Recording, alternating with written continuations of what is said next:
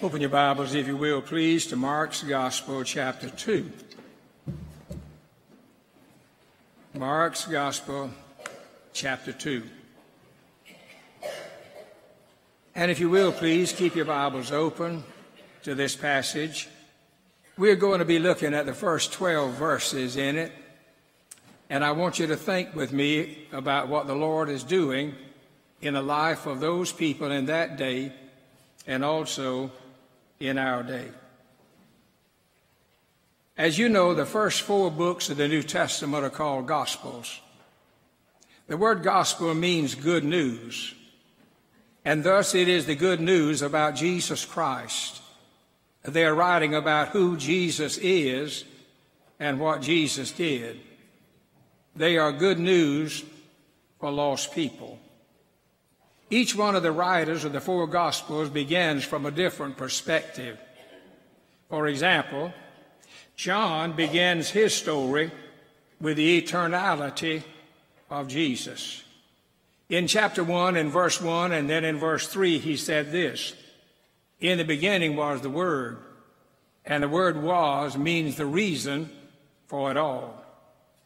And then in verse 3, he said, Through him all things were made, and without him not anything was made. Matthew begins his story with the genealogy of Jesus. In Matthew chapter 1 and in verse 1, he said, This is the record of the generation of Jesus, the Son of God, the son of Abraham. Uh, Luke begins his story with a forerunner of Jesus, uh, going back to John the Baptist. He begins by telling us in Luke chapter 1 and in verse 4 In the days of Herod the king, there was a priest by the name of Zechariah. And then he goes on to tell the story about the birth of John the Baptist, who was the forerunner of the Lord Jesus. And Mark picks up his gospel by saying this the beginning of the gospel of Jesus Christ, the Son of God. As you can very well see, Mark begins his gospel with the baptism of Jesus, and not with his birth, not with his early life. He skips over 30 years of the life of Jesus, and he begins with his work. He talks about his baptism, and he talks about the work of Jesus. And before you reach chapter 2 of Mark's gospel, uh, he has already called the 12 disciples that they may be with him. He has been on a mission tour, and the scripture said he had been casting out demons and he had been healing those who were sick. Mark's gospel, if you will study it carefully, you will notice that there are a lot of fantastic stories throughout the gospel. As far as I'm concerned, one of the greatest stories in the book is found in chapter 2. It is a fascinating story, exciting, interesting, and filled with many very valuable lessons. It is the story of the healing and the saving of a sick man, one who was paralyzed. The story is told by three of the gospel writers, Matthew, Mark, and Luke and the three of them complement one another. And so I'm going to pull from all three of these writers and then seek to reconstruct the story for you. From the story, we learn three very interesting things. First, we see the helplessness of the sinner portrayed by the paralyzed man. Secondly, we see a beautiful example of cooperation in bringing people to Jesus Christ. Four men who were concerned about a friend or maybe a relative of theirs. And thirdly, we see the power of Jesus to save and also to heal. But I'm going to divide the story into three different ways. We're going to look first of all at a church service that's going on in Capernaum. And then we're going to look at four concerned men and then we're going to look at a compassionate Christ. Oh, what a story this is. John tells it so simply that a little child is able to understand it. and I want you to follow along as we go through the story. First of all, I want you to notice that there is a church service going on in the city or the village of Capernaum. Uh, Capernaum is a small fishing village on the Sea of Galilee, not very far from Nazareth. And according to Mark, Jesus had been on a preaching tour throughout the region of Galilee. He had been preaching the kingdom of God. He had been casting out demons and he had been healing the sick. And then Mark tells us that he returned from his mission tour to Capernaum and went into a house, and we see the beginning of a church service. Now then, notice what Matthew tells us about Jesus. He tells us that Jesus had come to his own city. Now, you and I know that Jesus was born in the city of Bethlehem, that he grew up in the city of Nazareth, but when he began his public ministry, he moved over to the village of Capernaum and made it his headquarters from then on. Yes, he made several trips into Judea and Jerusalem, but he always came back to Galilee. Now then, we understand also the purpose for which he came back from Judea into Nazareth and finally into Capernaum. Matthew again tells us about this. He says, when Jesus heard that John, that is John the Baptist, was cast into prison, he departed into Galilee. Uh, John was cast into prison in Judea. And so when Jesus heard about this, he left Judea and he made his way back to Galilee, which is in northern Israel. And then he goes to his home synagogue on the Sabbath day and preaches a powerful sermon, so powerful that he made his congregation mad and they tried to kill him. And the Bible said he walked out from them and he moved over to Capernaum, and that's where he is now. He had been on a mission tour, and now he comes back home. He returned to Capernaum. Immediately, news began to spread that Jesus had returned to Capernaum and that he was in a house and that people had gathered together and that Jesus was preaching unto them. The scripture goes on to tell us that the building was filled with people. Every inch of space was taken up uh, some people were standing in the doorway, and even others were standing on the outside in the yard listening to what Jesus had to say. Now, that congregation in that day was made up uh, basically of the same kinds of people that are in every congregation. There were at least three groups there. Uh, there were the concerned people. Uh, these are the folks who are interested in learning the truth about God. The scripture said the common people heard Jesus gladly. And so immediately when they heard that Jesus had returned to Capernaum, uh, they gathered at the house where he was. But there were also some critics there. Now this was a scouting party uh, sent by the religious leaders from Jerusalem. Uh, they went everywhere Jesus went and they were there to catch Jesus saying something they didn't like, and they would report him to uh, the religious leaders in Jerusalem. The scouting party was made up of straight laced Pharisees and nitpicking scribes. Every one of them had their notepads and their pencils, and whatever Jesus said, they jotted it down, not that they might later go back and read it to be benefited by it, but that they might use it to bring him down to destroy him. As you read the New Testament, the Gospels, you will note that conflict between Jesus and the religious leaders began very early in his ministry. It was inevitable because the two of them, the religious leaders and Jesus, preached two different things. For example, Jesus always preached about compassion and love, and they talked about legalism. Uh, Jesus talked about God's holy law, and they talked about the traditions of the elders. Uh, Jesus offered to lift burdens from the backs of those who were burdened down with sin, And these religious leaders placed heavy burdens upon their shoulders. But they were there listening carefully and taking notes. But there was a third group of people who were there, and these I call the curiosity seekers.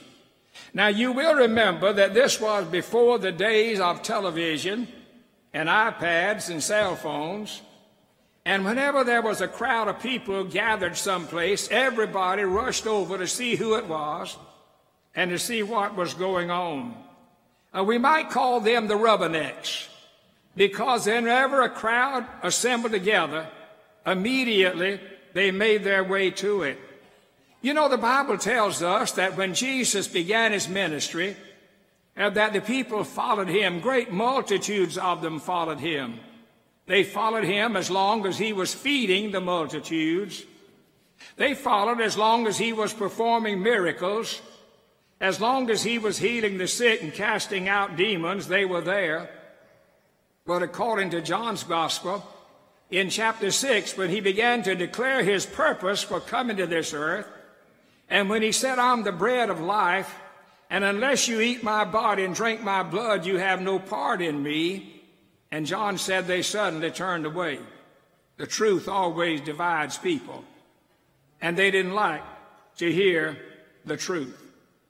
Uh, Mark also tells us two other things about Jesus and this preaching service in Capernaum. It said that Jesus preached the word unto them, and then he goes on to say, and the power of God was upon him. I pray that that would be in every church service we ever have. That whoever stands before a congregation will preach the word to them, and the power of God might rest upon him and upon the congregation. The church service is going on in Capernaum. And while it's going on, there are five other men who live in Capernaum. Four of them are concerned servants of the Lord, and they are thinking about a friend of theirs. I do not know who the four men were. Uh, they're unnamed, and so I'm going to give we, these men different titles. I'm going to call one of them the uh, chairman of the deacons, and another one the properties chairman.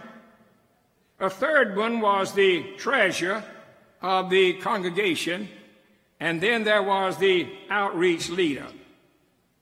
I don't know which one of these men heard that Jesus had returned to town, but I'm going to think that it was the outreach leader that had heard the news, and immediately he began to think about a friend of his, or maybe a friend of all four of them, a paralyzed friend. Or maybe they had gone to synagogue school along with him, but along the way something had happened, and this man is now paralyzed. All he can do is lie there on his bed and look up.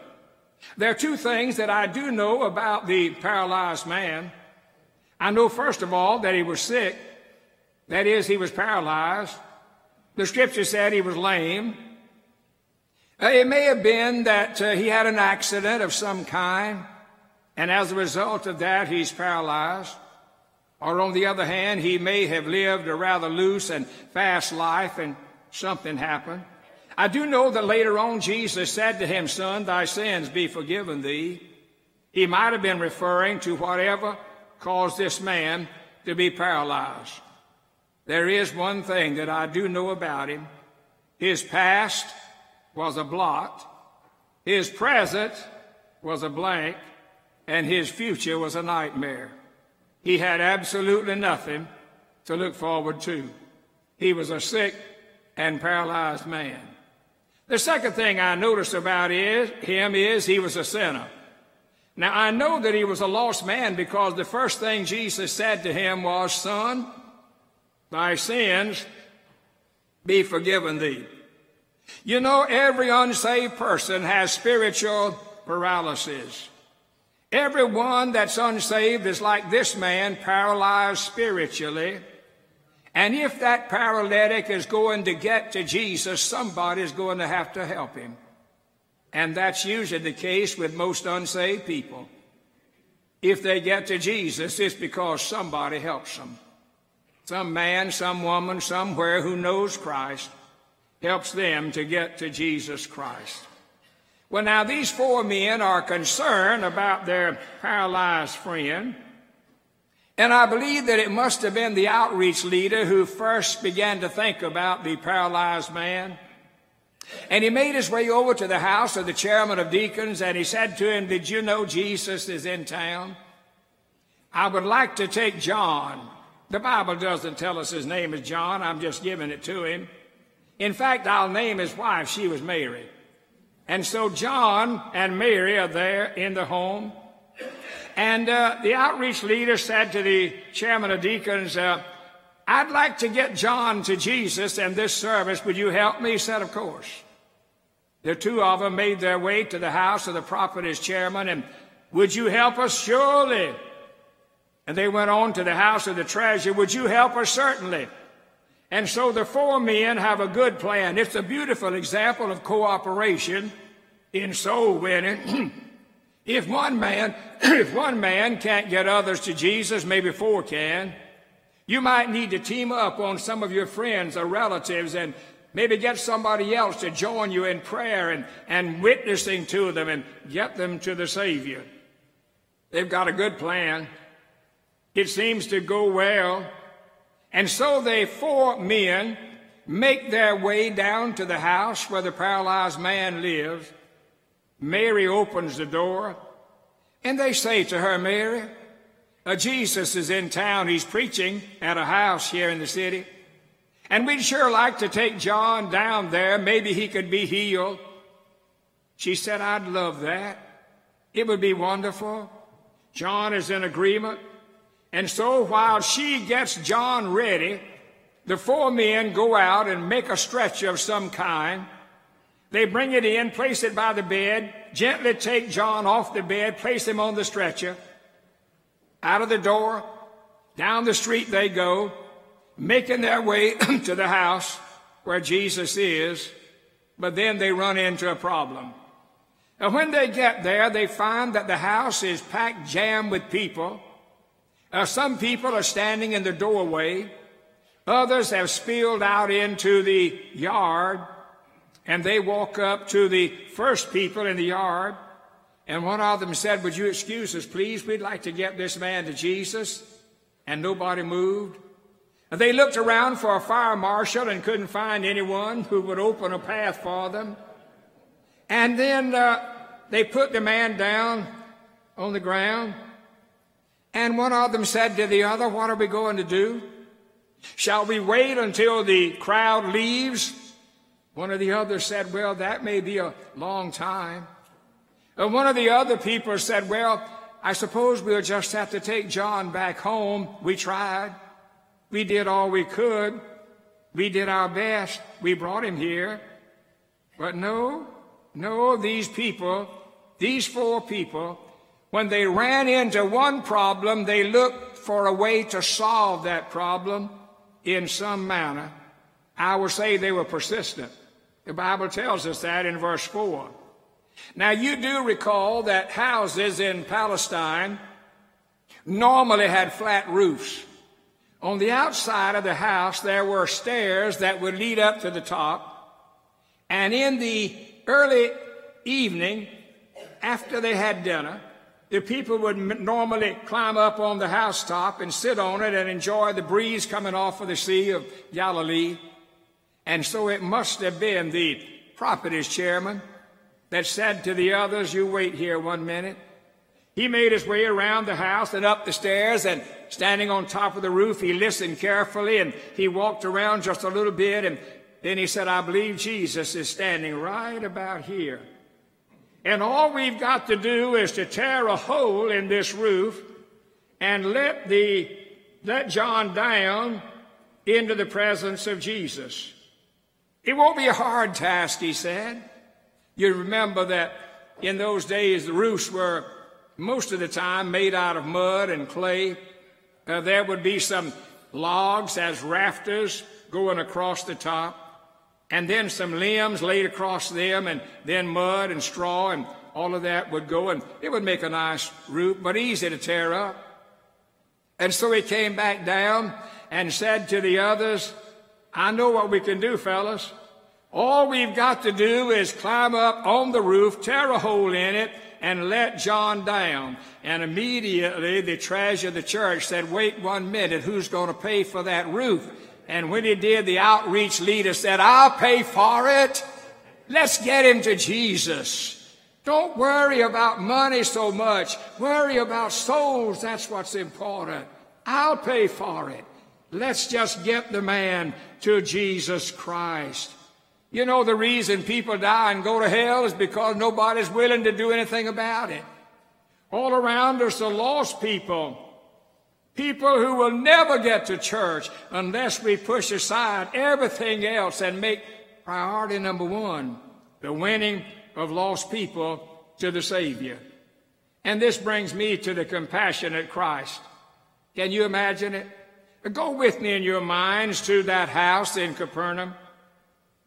Uh, Jesus is standing there preaching, and multitudes of people are in there. And then all of a sudden, Jesus loses the attention of the congregation. Instead of looking at him, they're all looking up. And when Jesus realized that he'd lost their attention, he also begins to look up.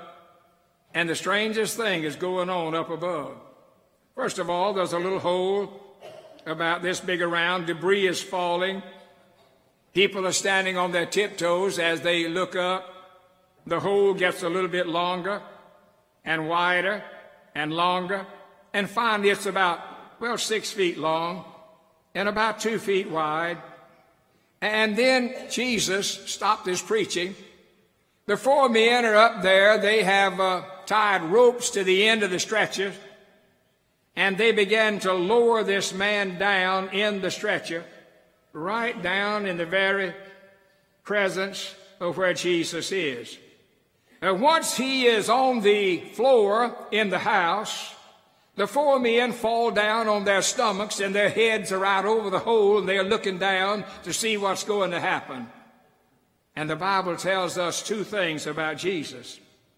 First of all, they said he looked up and he saw their faith. The faith of the four men. How did he see their faith?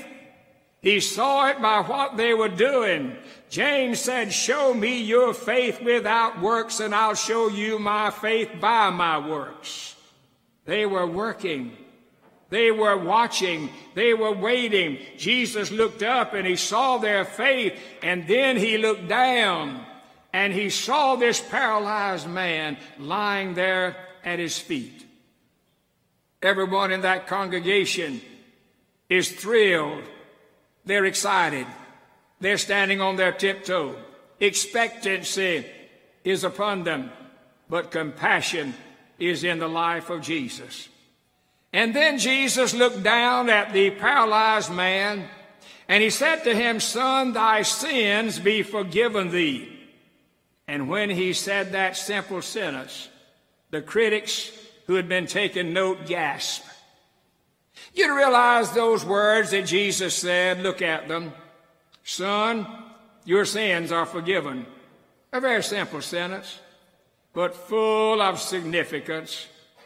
About six words, but no sweeter words have ever been spoken to the heart of an unsaved man or woman than that. Whenever a person comes to Jesus and trusts Him uh, as Savior, the scripture said our sins are buried in the depth of the sea. Our sins are removed as far as the east is from the west. Our sins are blotted out of the record book, and God remembers them against us no more. Now, Jesus did not take sin lightly. He knew that he was going to die for the sins of mankind. And when Jesus said, Son, thy sins be forgiven thee, the religious leaders over in the corner were horrified. Their theological minds were shocked. They knew that only God is able to forgive sin, and they were absolutely right in that. The remission of sin is the prerogative of God. And for a man to say your sins are forgiven if he's not able to, it's blasphemy. And they were right with that. And their theological minds are having a dialogue. They're not talking out loud. And they're just murmuring to themselves very low. Or maybe not even saying one word, just thinking. You see, they had the idea in that day that sickness and sin were together. And they believed that if you were sick, it was because you had sinned. And the only way for you to get well was for God to forgive the sin. They connected those things together. In fact, some of the rabbis of that day said this there is no death without guilt, and there is no suffering without sin. And so they reasoned in their heart, according to verse 6 who does Jesus think he is anyway? God? Yes, that's right. He knew exactly who he was.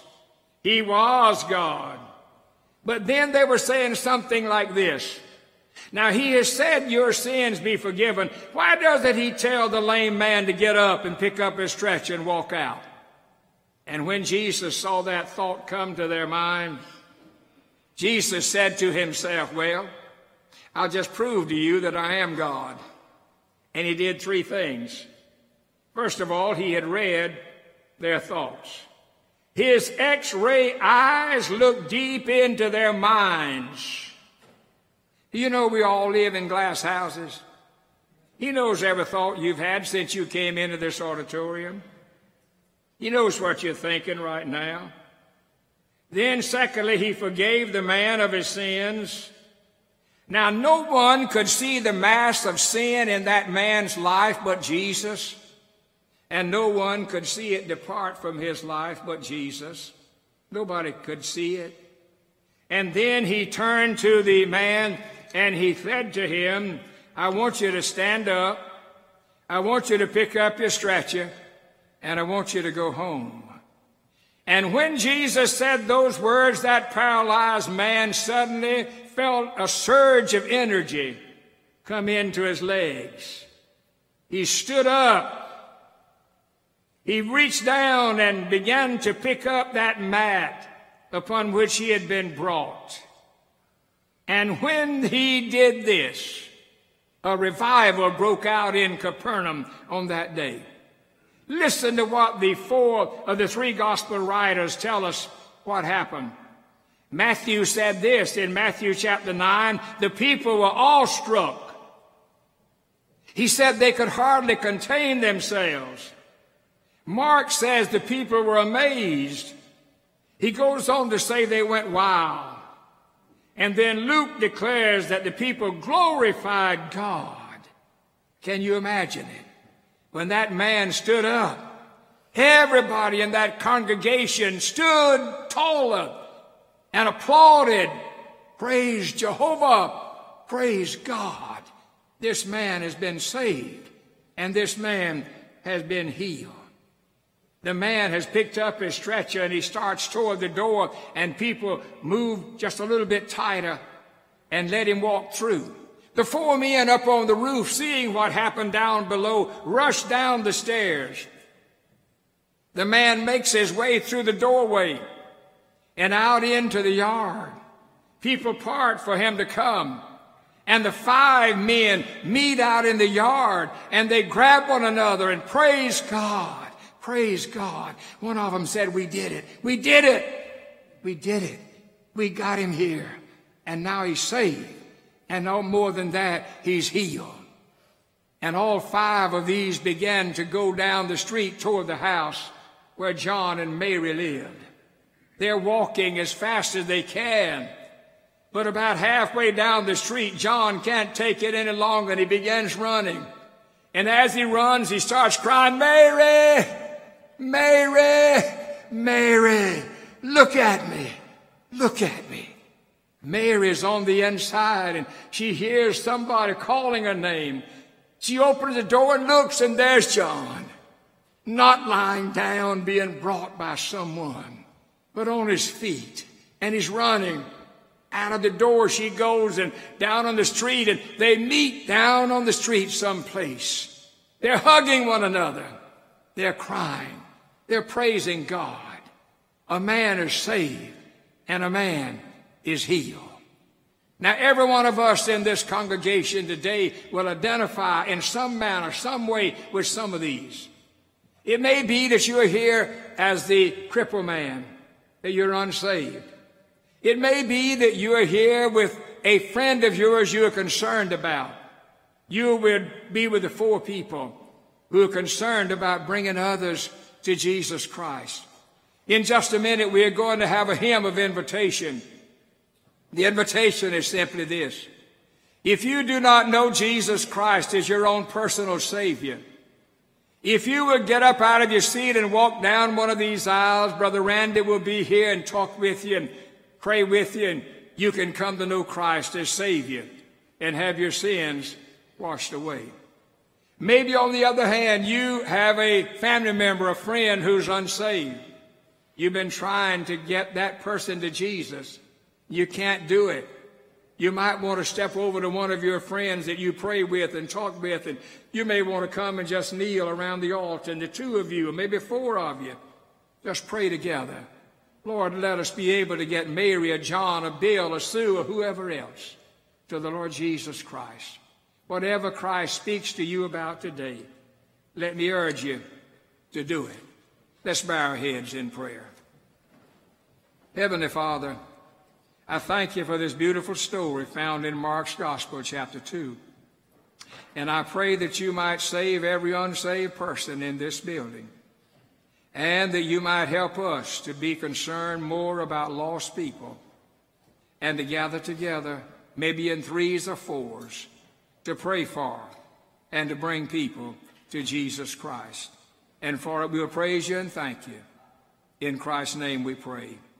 Amen.